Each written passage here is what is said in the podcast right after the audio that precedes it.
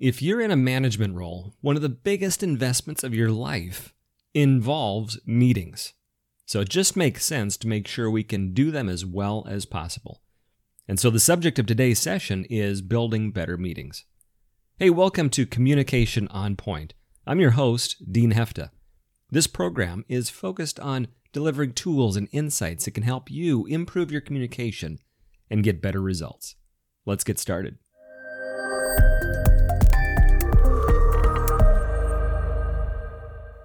So meetings. If you're a manager or in a technical role, you might find yourself spending 30, 40, 60, 70% of your working time in meetings. It's one of the number one complaints that I hear from people in business, depending on the organization, is not only the amount of time that they spend in meetings, but also the ineffectiveness of them. In some organizations, they become this default answer that, well, I suppose we should just get everybody together and have a meeting about it. And so today, I want to talk about some hurdles that we face when it comes to meetings and some best practices of increasing the impact and the effectiveness for when we do host a meeting. Something that I want to talk about right out of the gate that is important to consider when it comes to a meeting is, what kind of meeting is it? If we're using the approaches and processes of one meeting in a different type of meeting, we might be frustrated and our audience might be frustrated too. So recognizing that there's different types of meetings, that ties to what's our objective, which is really very important. What's our why around this meeting? So we might have meetings that are simply to inform. We get everybody together, let them know what's changing, what they need to know, what's happening. And there's a layout to that. It's really about understanding what are the key points that people need to take away and how do we structure the layout so that they feel well informed by that. Now, the realization that the goal is their understanding helps us to broaden out that maybe we don't even need to have a meeting, or maybe the meeting can be coupled with some other pieces of information. So if our goal, so we go back to what's our goal, if the goal is to build understanding, maybe we need to send out an email with some of the key information, let people think about it, have a call where everybody gets together, we add clarity so that they're more informed, we let them ask questions. And so we're really looking at building a strategy to inform people. And the meeting in that case becomes one of the ways that we do that rather than the goal of what we're trying to accomplish. You could also have meetings to discuss things. Maybe there's uncertainty or lack of clarity or some strategic type discussions that really need the involvement and the conversation of people. And so by design, you're getting people together to have discussions. It doesn't mean that there's necessarily a decision. It doesn't mean that it's just to inform. And why this is important to understand, if this is just a creative thinking session, if this is a just thinking about possibility session, is we need to lay that out in the expectation of the attendees. If they've shown up thinking that there's going to be a decision made, or that they don't need to participate, but they can be a passive listener, they're expectations aren't going to be met. So in organizing meetings, I want to be able to know what should people expect as an attendee and what am I expecting from them so that I can prepare them for that. Now, another type of meeting is a meeting to decide. We're confronted with maybe 2 or 3 different decisions that we have to make. And as a team, they affect us and we need to work through the consequences and the implications and develop that approach. And so meetings to decide are going to have different components that we work through to get to that decision. And one of the things that I want to talk about when it comes to meetings to decide that we have to face, realize, and overcome is something called preference falsification. This is what we experience when we go out and poll people who they're going to vote for, perhaps. And you find that in the polling, people say one thing, but then often really believe or end up doing something else. They're presenting something that they want to be accepted by. So maybe they have a sense, maybe they're in the meeting and they have a sense of what the boss or an influential person in the room, the direction they're leaning, the view that they're holding. And whether it's conscious or subconscious, there is this tug of people's presented position toward those influential people's view on things. So preference falsification. sure, it's frustrating if you're a leader that you feel like, why aren't they just saying what is on their mind or where they're standing? Well, the reality is we're going to confront this. And so there's some things that we can do to deal with this, to make it easier for people to establish where they stand on an issue.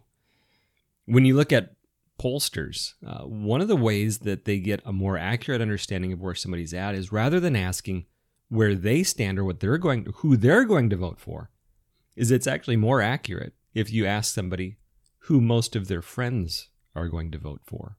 That gives you an insight of where are they likely to vote as well. What can we do in the meeting? Well, a couple of things that we can be thinking about is if I'm the leader, if I'm the decision maker, one is I can facilitate discussion about the topic. So be very clear, what is the question at hand? What is the question that we're trying to answer? I'd start there. Here's the question. Now let's discuss it. If the leader can hold back their position longer so that people aren't quite sure where they stand, then you can foster more conversation. The leader can then hear that conversation, roll it over, think about it, and then lay out what they see things standing at, where they see the pieces coming together. So having the leader be able to stand back and hold back some of their thoughts longer can help people have more open conversation. The second thing is using polling tools, question tools. Think back to when you were in school. You remember Heads Up 7-Up. We put our head down and raise our hand on a question. So maybe there's 20 of us and someone says, everybody put your head down and raise your hand if you want to have Italian for lunch. Okay, now raise your hand if you want to have Mexican for lunch. Okay, so people aren't looking around to see what the majority are doing. Their heads are down. It doesn't mean we have to do it just like that, but in a meeting, we could be, maybe it's a remote meeting. We could be using different technology tools. Maybe in a physical meeting, we're just going to take a piece of paper and we're going to write our vote before we have further discussion on this. Where does everybody stand? Any tool that you can use to get a good sense of where are people at. Now we can bring that back as data, as information to say, hey, here's where people are standing. There's 10 of us. Looks like 8 of us are thinking this is what we should do. 2 people are saying this. I think we need to discuss this a little bit more in more detail. So think about preference falsification and how that can influence the outcome of a meeting. Now let's keep talking about this meeting to decide. If the goal is to make a decision, that means at the end there needs to be a decision, and B, clarity around what's going to get done. And that what's going to get done is real clear action, and that action has an owner, and that action has a timeline, when it's going to start, when it's going to end. So a great practice of any meeting that there has been any discussion that's led to a decision is that decision gets real clear on who's going to do it, what's going to get done, and when it's going to be done by. And you recap that at the end of the meeting. That helps to make sure everybody's on the same page and there's clear accountability of what's going to get done and what we should expect next. Now, I also want to talk about the audience. Who needs to be in the room? If we've decided there needs to be a meeting, which there might not need to be a meeting, maybe we can just send out a memo. But if there needs to be a meeting, we now have to decide who needs to be in the room. When you think about the cost of a meeting, it's significant. Think, for example, it isn't just about an hour of our time. Let's say most meetings end up being an hour for whatever reason. But let's say there's 6 people in that meeting. That's 6 hours for the meeting, 6 work hours for that meeting. And our time is much more valuable than we give it credit for. So let's say conservatively in a consulting firm or in some sort of white-collar firm, you could use $150 an hour for the cost of somebody's time. Now, they might be saying, well, I'm not making that. Yeah, but there is value to each person's time of what they contribute to the firm. So let's just use $150. Well, if we meet for an hour, 6 of us, that's $900 that we've invested in that meeting. Did it need to be an hour? Did all 6 of us need to be there? We can think about the roles that people have. Some people in a meeting need to be there because they have a responsibility around the topic. Maybe it's dealing with their department, a project they're involved in. They are directly responsible and need to be a part of that. They might need to be consulted.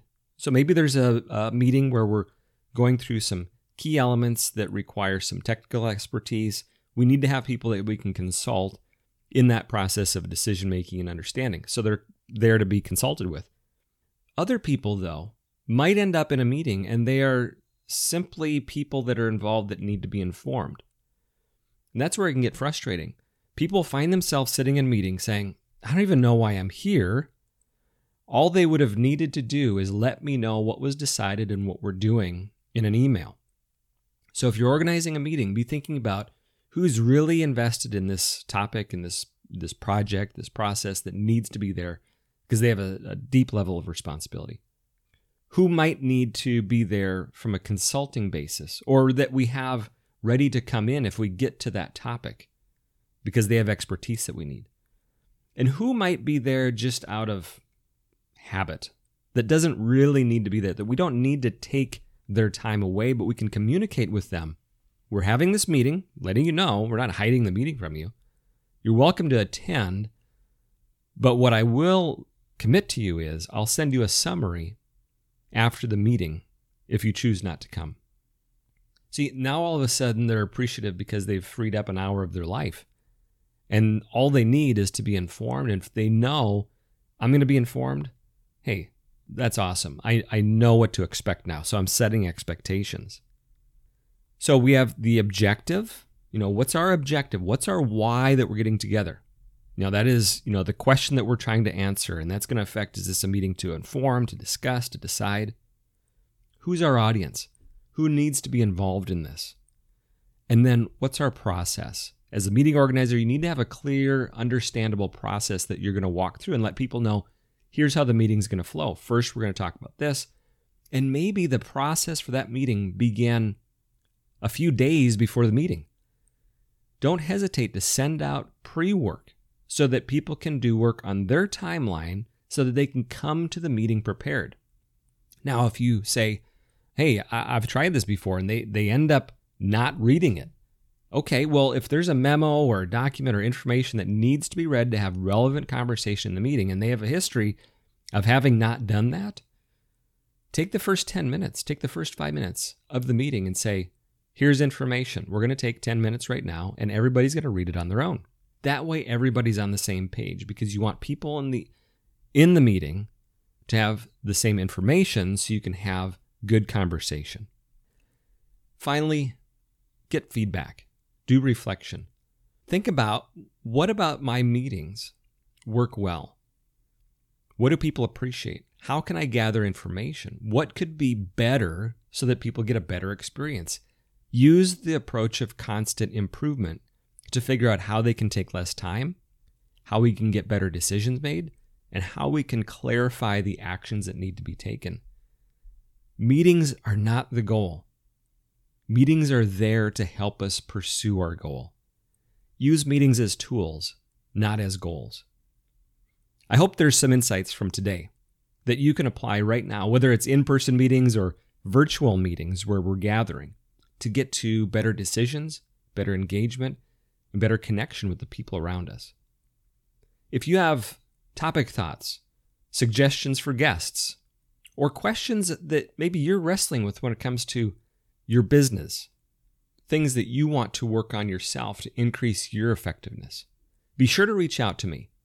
My email is dean@clarusresults.com. That's DEAN @CLARUSresults.com.